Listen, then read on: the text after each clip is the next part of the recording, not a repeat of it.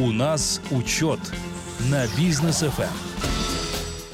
Дорогие друзья, добрый вечер. И подводим мы учет прошедшей недели, традиционно во вторник, недели прошедшей, которая у нас была, и вот буквально один день уже этой недели. Подводить итоги будем с Максимом Барышевым, традиционно автором программы «У нас учет».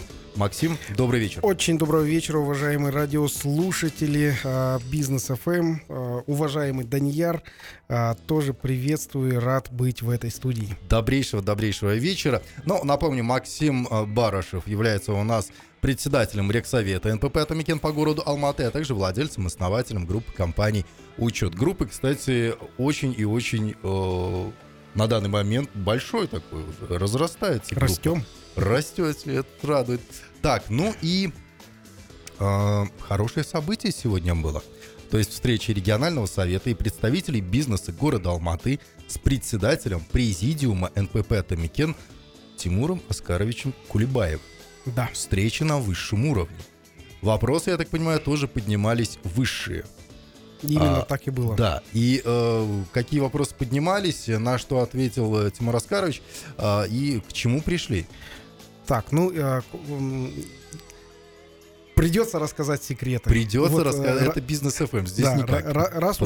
Раз уж так, расскажу немножко нашу жизнь НПП «Атамекен», меня как председателя Рексовета и вообще всей вот этой вот системы и результатов НПП «Атамекен», которые добиваются. Вот, то есть вот такие вот встречи у нас происходят периодически с Тимуром Аскаровичем. Также у нас проходят заседания с так называемого проектного офиса.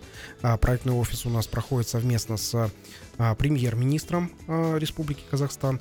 Вот. И один раз в год мы встречаемся с президентом Республики Казахстан. То есть мы как представители бизнеса. Так вот, результаты нашей работы. Могу сказать, что практически все улучшения законодательства в нашей стране, практически все, это инициативы Национальной палаты предпринимателей.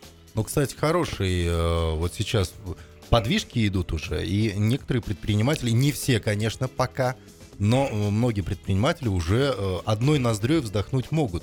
Да. Вот, да, об этом чуть позже переговорим, в эфире. Вот как проходят наши мероприятия.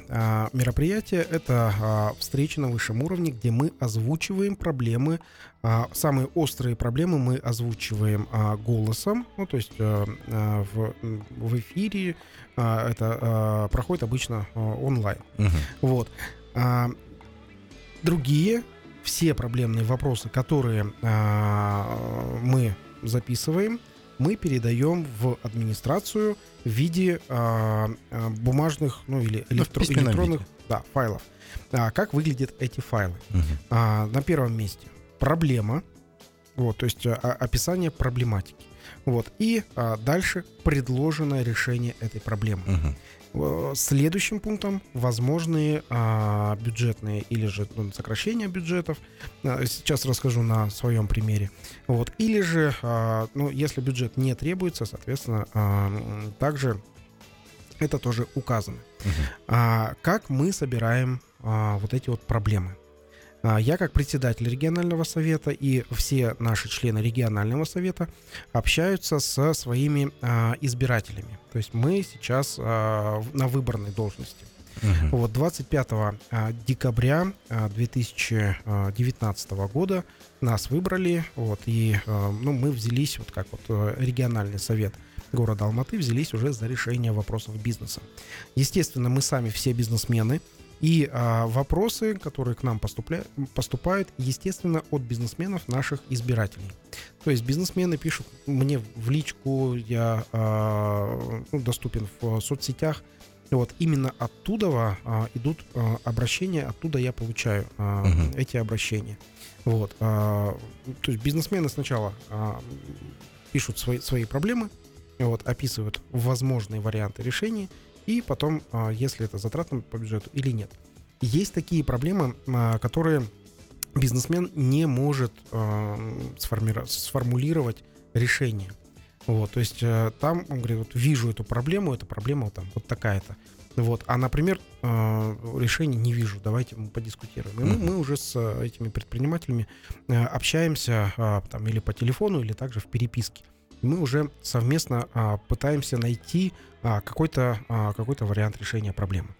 Вот. Расскажу про недавнее выступление министра финансов, который тоже, ну то есть это со стороны предпринимателей мы собираем все проблемы и несем это все в государственным чиновникам для того, чтобы улучшить наше законодательство, или если законодательные какие-то нормы не работают, мы то есть в сторону предпринимателей эти законодательные нормы улучшаем. Вот, то есть рекомендуем улучшить, и там уже прорабатывается механизм улучшения законодательных норм. Одна из самых известных законодательных норм, которая была введена в нашей стране, это отмена налогов для микро-малого бизнеса, для субъектов, и отмена проверок. Вот. Это, естественно, прорабатывала все Национальная палата предпринимателей. Вот. Так вот, министр финансов, укос чиновников, вот, в том числе министра финансов, у них другая задача.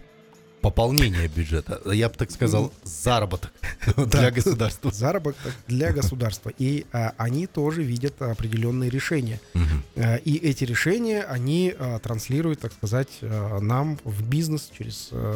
в том числе в Национальную палату предпринимателей. Так вот, министр финансов 2 сентября, напомню, сказал, что давайте отменим мораторий на проверки микро и малого бизнеса, а то что-то кассовая дисциплина страдает, мало стали выбивать чеков фискально. Да. Так вот, я сегодня готовил выступление для Тимура Аскарыча.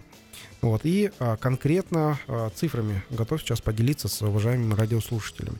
На сегодняшний день 560 тысяч субъектов микро-малого бизнеса, которые имеют кассовые аппараты, но используют их только 280 тысяч. В 2 раза меньше получается. Да, практически в 2 раза меньше. И количество таких уклонистов, которые не пробивают чек, увеличилось на 11%. Ну, это по мнению нашего уважаемого министра финансов. Что я сказал Тимуру Аскарычу? Вот, я сказал то, что вот эти 11% это не потому, что люди уклоняются. Предприниматели, может быть, не уклоняются, может быть, у них реально нету дохода. То есть реально они или в предбанкротном состоянии, или приостановили бизнес. Потом нужно смотреть на то, что вводятся локдауны выходного дня. Да, сейчас есть послабление, о чем попозже расскажу. Вот, а все-таки есть и локдауны. То есть действительно меньше стали выбивать чеков. Вот. Проблема такая существует. Да. Вот мы с этим согласны, и мы как бизнесмены действительно знаем о такой, можно сказать, проблеме. Ну, то есть фискальные чеки, если микробизнес не пробивает, он все равно в бюджет государства ничего не платит. Даже если он будет пробивать, там налоги все равно отменены. Вот. Что он предложил? Предложил сделать налоговый кэшбэк. Так, интересная тема. Мы в эфире уже говорили об этом, и теперь это уже донесено до высших ушей. Уже эта тема заинтересовала Тимура Аскаровича конкретно.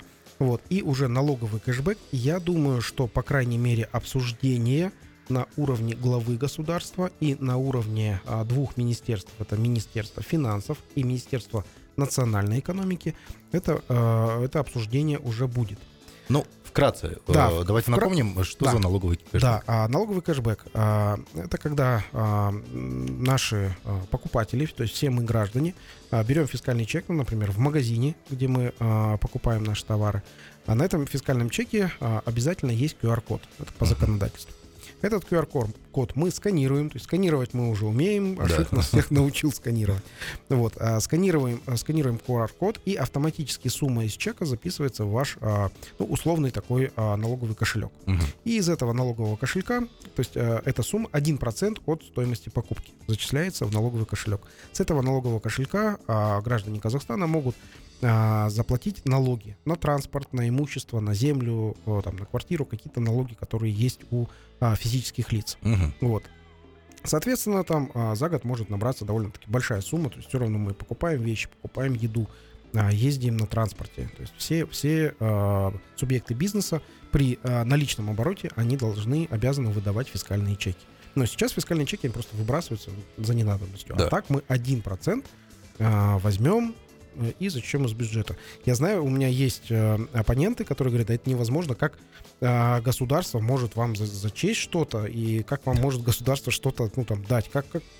Это же не может быть. Но если это будет налоги. Да, если это действительно будет инициатива от самих граждан, да, по принятию чеков, да, и обязательному выбиванию, тогда и рынок будет, соответственно, обеляться, соответственно, поступлений будет больше. Почему, да, бы маленькую часть от этих поступлений не дать на этот кэшбэк, да, которым потом расплатиться можно за автомобиль, за имущество, землю там, и так далее и тому подобное. Да. Вот. И убрать всех проверяющих, которые вот бизнес там кошмарят. Убрать всех проверяющих — это золотые слова, Максим Анатольевич.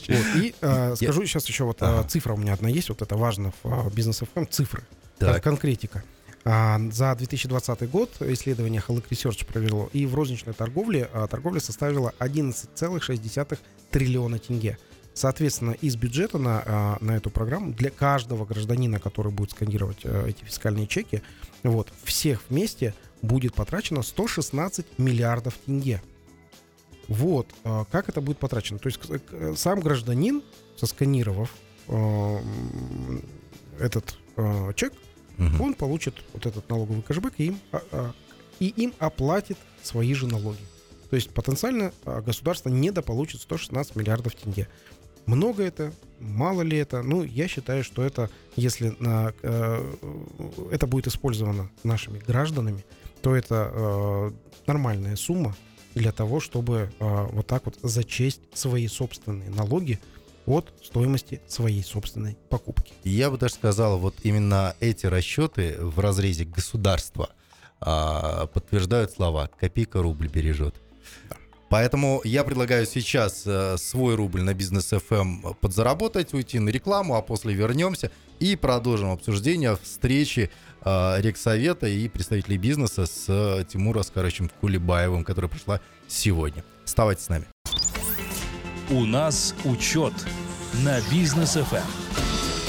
Так, друзья, продолжаем. Максим Барышев раскрывает сегодняшние секреты встречи Рексовета НПП «Атамекен», представителей бизнеса, с председателем президиума НПП «Атамекена» Кулебаевым Тимуром Аскаровичем.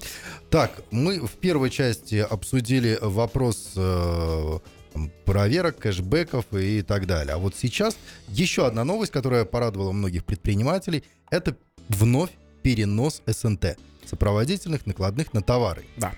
Вот подробности этого переноса, в связи с чем, почему и чем это обернется для бизнеса. Да, немножко, опять же, открою внутреннюю кухню, которую, может быть, многие и не видят. Так вот, сопроводительные накладные на товары в настоящий момент, почему они вообще появились? Сопроводительные накладные на товары, они появились потому, что было подписано так называемый договор пятерки. Это соглашение 5 стран, которые участвуют в едином экономическом пространстве нашем, которое было подписано в Бурабае, Бурабайское соглашение. Так вот, по этому соглашению мы внутри Казахстана обязуемся прослеживать все эти товары. Именно поэтому результатом обсуждения стало еще и введение электронных сопроводительных накладных на товары СНТ. Кроме того, что у нас есть уже электронные счета, фактуры. Да. Вот. Также еще плюсом там планируется ввести маркировку. Вот. И что сейчас вот мы как предприниматели и наши бухгалтеры, которые, ну вот я восхищаюсь нашими бухгалтерами, потому что мы-то вот как предприниматели мы говорим, да, вот давайте вот эту сделку сделаем, вот, там выведем наш товар там за границу, вывезем из Казахстана там в Российскую Федерацию, все здорово. И тут начинается такая головомойка, бухгалтеры просто говорят, нет, давайте вы лучше в Казахстане продавайте. Почему? И вот внутренняя кухня. Вот сейчас вот расскажу тем, кто предприниматели, тем, кто бухгалтеры знают, информацию по вывозному товару необходимо повторить в 7 разных программах, документах и отчитаться в разные органы. То есть это и Министерство финансов, и статистика и так далее. Вот. Соответственно, это нужно 7 раз повторить примерно одну и ту же операцию. То есть это СНТ, СФЭ, это 1ТС отчет сдать, 328-ю форму сдать. То есть вся эта информация, ну, по сути, в наш век электронных технологий, она есть, и ее можно взять, ну, там, скажем, из одного источника. То есть один раз процедуру проделать, вот, а там внутри государства, пускай оно внутри себя и берет все эти документы. То есть агентство статистики пускай берет у там, комитета госдоходов или там, Министерства финансов уже внутри, чтобы оно не брало информацию у нас, у предпринимателей. Это возможно? Да, это возможно. Вот.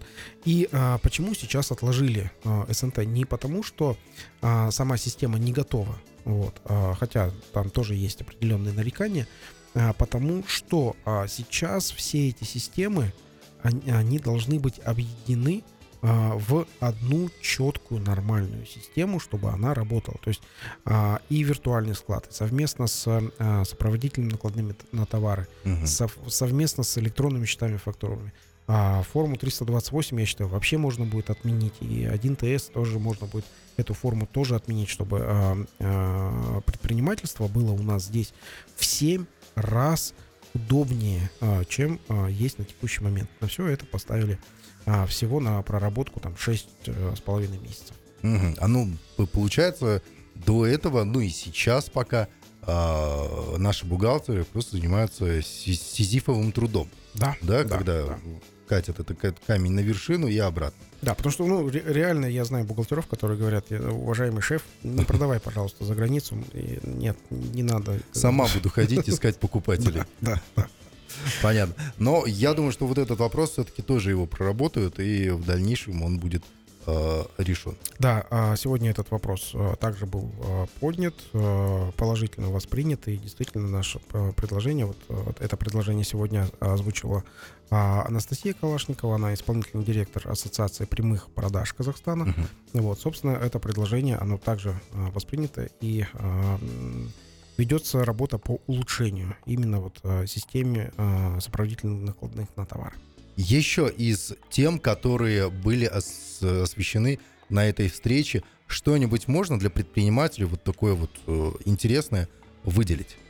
Да, сейчас что у нас существует? На данный момент также имеется ограничение по регулированию торговой деятельности. Ограничения следующего характера. Есть ограничения по ретро-бонусам. Это пункт 7 статьи 31 Закона о регулировании торговой деятельности и требования по обеспечению 30% присутствия на полках продовольственных товаров отечественного производства. Также установлены предельные цены на социально значимые продовольственные товары. Вот.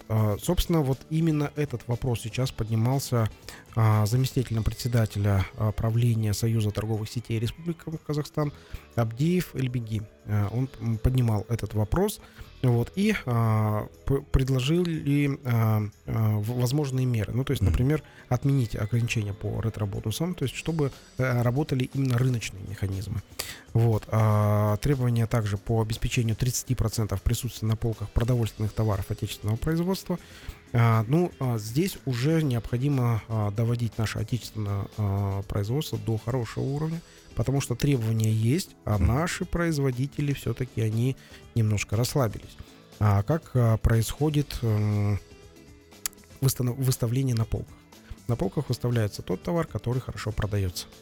Вот. И наши предприниматели, которые могут улучшить качество и, в принципе, конкурентоспособными быть со всеми предпринимателями мира. Почему? Потому что находятся наши предприниматели здесь, в Алмате, и у нас такое короткое логистическое плечо. Ну, то есть здесь под Алматой произвели, в Алмату привезли, поставили.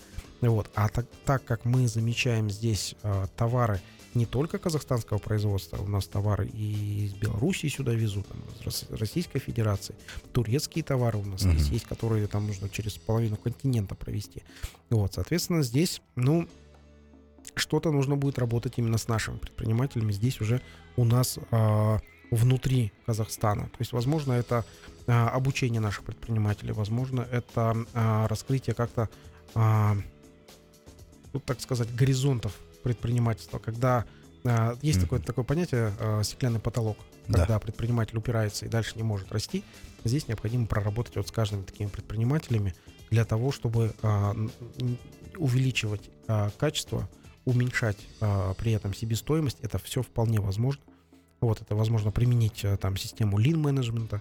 Вот. И дальше наши продукты, чтобы они выставлялись не только на наших полках, а наши продукты, чтобы были конкурентоспособными и выходили уже на полки там других стран, что, в принципе, для пищевых продуктов вполне реально. Ну, действительно, у нас и производства хватает, по идее-то, и вот те мероприятия, которые были проведены во время пандемии, точнее, пандемия дала возможность, да, ввести и мораторий на проверки, и отмену налогов, и так далее. То есть это все помогает развиваться бизнесу. Вот сейчас действительно использовать все эти возможности, ну, просто прописано каждому предпринимателю. Я так понимаю, что по встрече с Тимуром Аскаровичем сегодняшней, в принципе, это вот основные такие темы. Да, ну, остальное там, это цифры, которые там, их много. Их много, да. Их много, и они довольно-таки скучные. Я думаю, что на следующей программе мы подготовим более интересные цифры по Республике Казахстан в целом, вот, то есть не только по городу Алматы. Вот, но и вот расскажем уже в следующий раз такое прям хорошую развернутую информацию. Да. Ну и переходим уже к новостям насущным, которые были в Казахстане. В частности, буквально сегодня было объявлено, что ТОИ мероприятие в Казахстане проводить теперь можно. До 100 человек при условии, что у всех посетителей будет зеленый статус Ashyq. Да. Ура, товарищи, или же наконец-то. Все-таки затишье перед бурей? Скажу вам так, что определенные субъекты этой отрасли вот, то и таки все-таки проводили. Да. Вот, и мониторинговые группы к ним приходили, да. Вот, и проверки устраивали, ну и всем понятно, что там заканчивалось там, в основном штрафы. Вот. Все-таки решили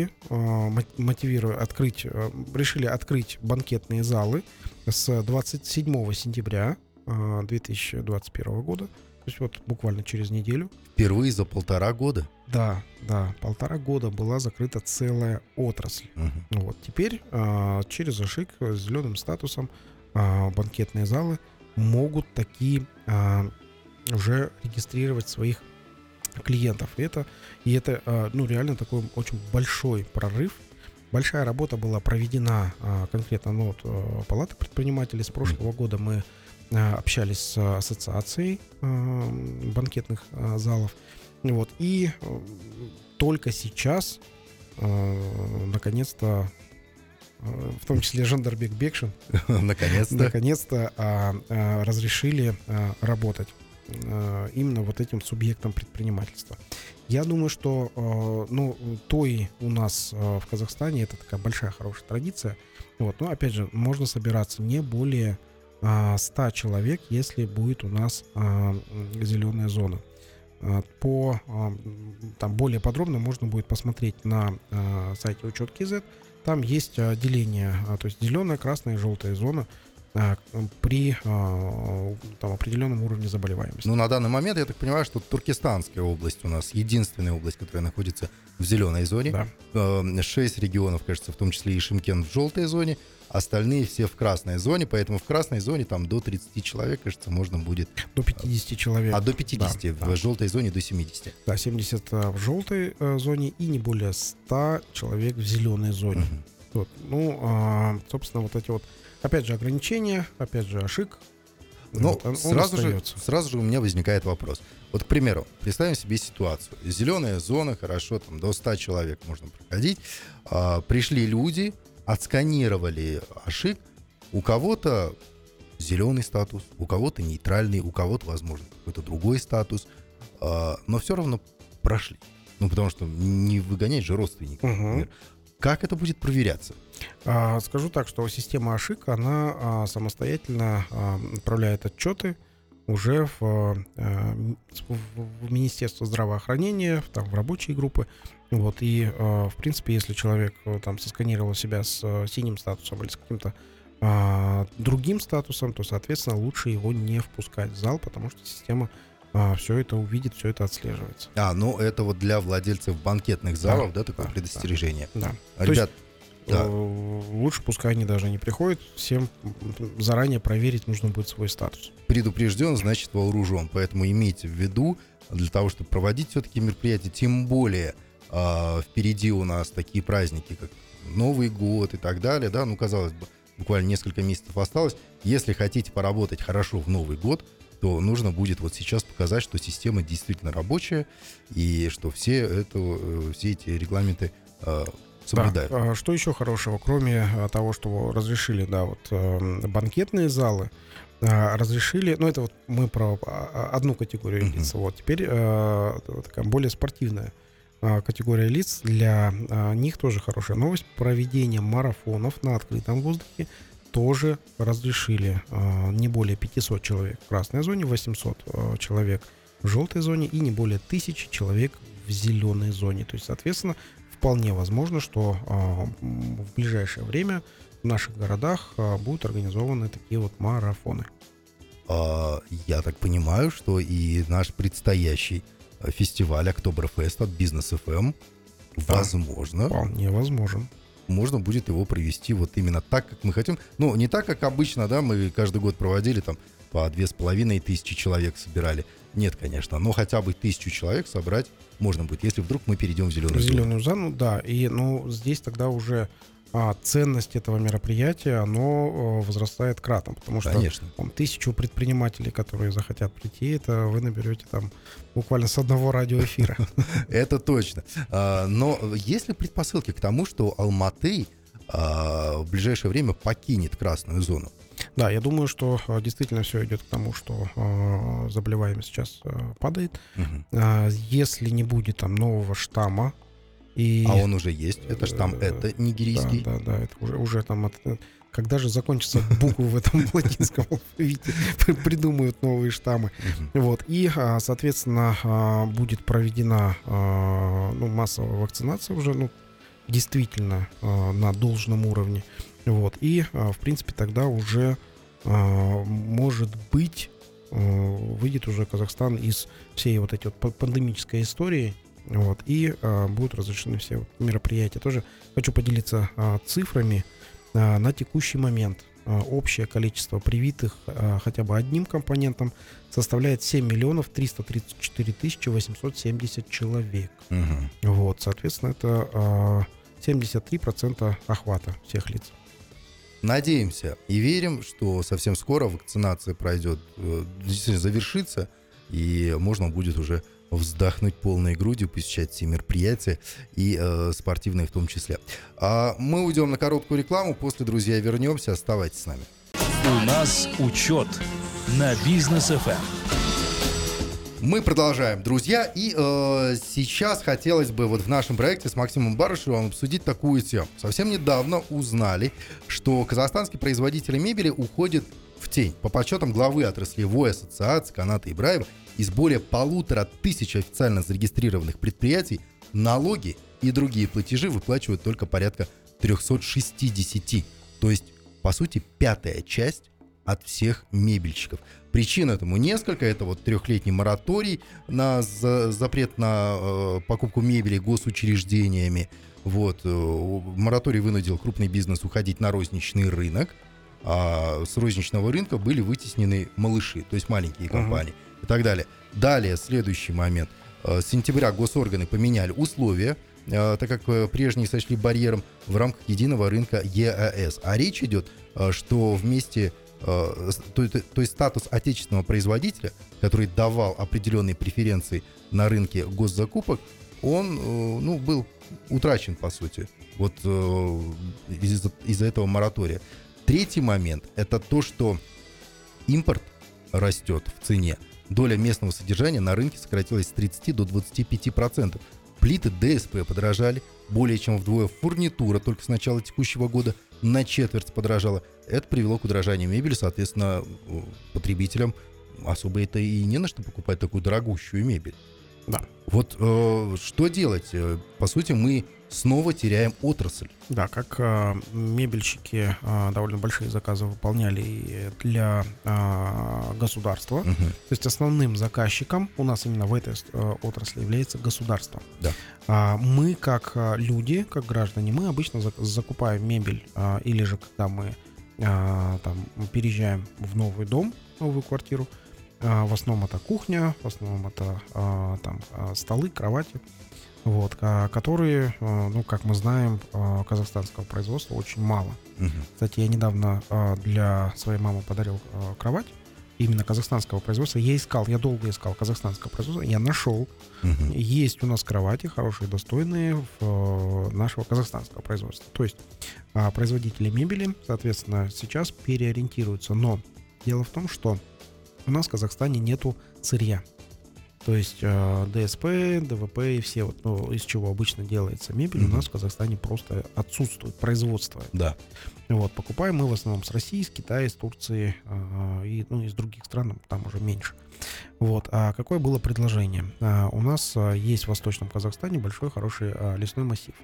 Лесной массив, ну, как обычно говорят, деревья не растут до небес. Раз в 100 лет необходимо проряжать деревья, срубать старые, вместо них высаживать новые деревья, mm-hmm. чтобы было обновление леса. Вот. И старый лес, который уже там, сухой, высохший, его отправлять на создание вот, ДВП, ДСП. Mm-hmm. Вот. Сейчас обсуждается проект, который, я думаю, что может у нас в Казахстане установиться и создать производство именно сырья для нашей мебельной промышленности, mm-hmm. ну, в Казахстане. Вот. Ну, так как мебель у нас, вот, так как у нас деревьев много именно в Восточном Казахстане, остальная часть Казахстана у нас степи, пустыни, полупустыни. Вот, поэтому, да, это сейчас обсуждается, но какой результат будет, пока еще даже проекта нету.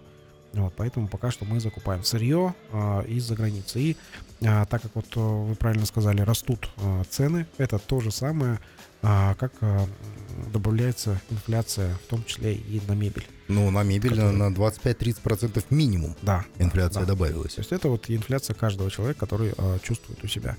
Вот. И по мораторию, да, действительно есть мораторий, вот, но надо поднимать вопрос, чтобы этот мораторий быстро отменили и чтобы у нас наше государство закупало отечественную мебель, то есть mm-hmm. именно приоритет отдавать отечественным производителям мебели, потому что чем больше загружено производство, тем дешевле, ниже себестоимость мебели. Ну, вообще, в любом бизнесе. Законы рынка? Ниже себестоимость, да, по законам рынка, соответственно, если ниже себестоимость, то, соответственно, наши же компании будут уже по лучшим ценам продавать эту мебель нашим же гражданам. Будем надеяться, все-таки вопрос с мебельщиками решится, потому что есть и у нас тоже друзья-предприниматели, занимающиеся именно мебелью. Так что мораторий завершится, ДСП и ДВП вот в Восточном Казахстане могут заготавливать. Единственное, проект продумать, до ума довести. Да. И у нас был подобный проект еще в Советском Союзе, но потом это все было разрушено. Вот сейчас разрушать ничего не нужно, сейчас время только строить. Да. И вот как раз-таки с Максимом Барышевым в проекте «У нас учет» мы стараемся это все делать в прямом эфире «Бизнес-ФМ». Сейчас короткая пауза на «Бизнес-ФМ», после мы вернемся. Ну и, естественно, традиционная рубрика от нашей программы «Лайфхак» от Максима Барышева. Поговорим сегодня, как же все-таки можно сэкономить до 10% на продаже коммерческой недвижимости. Очень интересный лайфхак. Я, если честно, был приятно удивлен, что, оказывается, можно так, не нарушая закон, схитрить. Оставайтесь с нами. Лайфхак от Максима Барышева. А теперь к обещанной теме. Как же все-таки прокрутить, провернуть, продать и сэкономить на продаже коммерческой недвижимости. Максим Анатольевич, вам слово. Да, сегодня буквально мы обсуждали с моим другом такую ситуацию. Он построил офис, ну, собственно, у меня это так же, как и я, подручными средствами, и было это там 10 лет назад. Угу. То есть он купил участок земли, назначение коммерческое, он купил землю на себя лично. Вот. И пока строил сам, привлекал строителей, никаких документов у них не брал. Uh-huh. А сейчас он продал этот уже построенный офис и продал за хорошую сумму. Буквально продал полгода назад. Налоговики узнали про продажу этого офиса. Потерли ручки. И сказали, после того, как потерли ручки, сказали, что 10% от стоимости офиса, собственно, коммерческой недвижимости, 10% от продажи, пожалуйста, оплатите индивидуальный подоходный налог.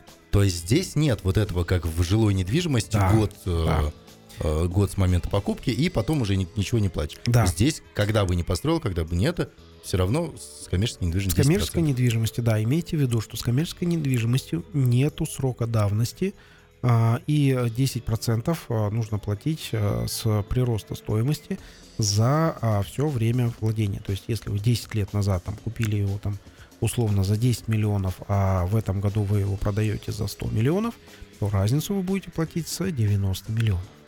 И 10 миллионов нужно будет просто подарить. Да, и только вот вы сейчас послушайте, как можно сделать.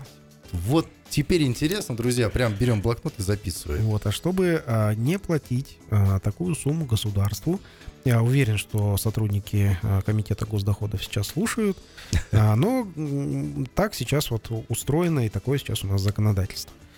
Свою коммерческую недвижимость вы оформляете как уставной фонд созданного предприятия ТО. И на этом ТО, эта коммерческая недвижимость, она в уставнике находится. То есть коммерческая недвижимость принадлежит не физлицу, а ТОшке. Это важно, это важно. То есть вы продаете в товарищество с ограниченной ответственностью как взнос в уставный, не продаете, а как взнос в уставный капитал, там, где вы являетесь единственным учредителем, или же учредителями, которые, соответственно, если у вас раздельная собственность, то есть долевая собственность в этой коммерческой, акцентирую, в коммерческой недвижимости. И продаете коммерческую недвижимость не как саму недвижимость, а как долю, 100% долю в товариществе с ограниченной ответственностью. И здесь вы можете продавать эту долю без оплаты каких-либо налогов. Один вопрос только. Как вы думаете, Максим Анатольевич, КГДшники сильно сейчас матерятся? Я думаю, что некоторая сумма десятков миллионов тенге, вот после нашей программы, в ближайшее время КГДшники, наверное, могут недополучить. На самом деле, действительно, лайфхак, который не нарушает никаких законов, но позволяет предпринимателям сэкономить целых 10% с продажи как раз-таки коммерческой недвижимости. Почему нет, если можно сделать именно так? Я думаю, что многие действительно возьмут на вооружение именно этот лайфхак. Вот, пользуйтесь такими лайфхаками, которые внутри законодательства. Я знаю, что предприниматели, они пытаются как-то обойти законы. Но, не всегда честно. Да, не всегда честно. На самом деле законы у нас, они прописаны достаточно хорошо и грамотно. Если знать эти законы, то можно сэкономить гораздо больше. Слушайте «Бизнес-ФМ», проект «У нас учет», и всегда будьте вот как раз-таки подкованными в этих законах, и всегда будьте в курсе всей информации о предпринимательстве. Спасибо большое, Максим Анатольевич, за сегодняшний эфир. Очень было интересно. Теперь мы знаем, что тема налогового кэшбэка, она уже на повестке дня у высших чинов. Второй момент. Мы знаем, что нам можно погулять хорошенько, если вдруг в зеленую зону попадем благодаря Ashyq. Недвижимость без 10% взноса мы продаем. А еще мебельщики у нас будут все-таки, надеюсь, поддержаны. Да, все будет именно так. Уважаемые радиослушатели, Данияр, хочу пожелать вам успешного продолжения недели, успехов в бизнесе и, конечно же, здоровья. Спасибо большое, Максим. До встречи на следующей неделе. Всем пока. Всем пока.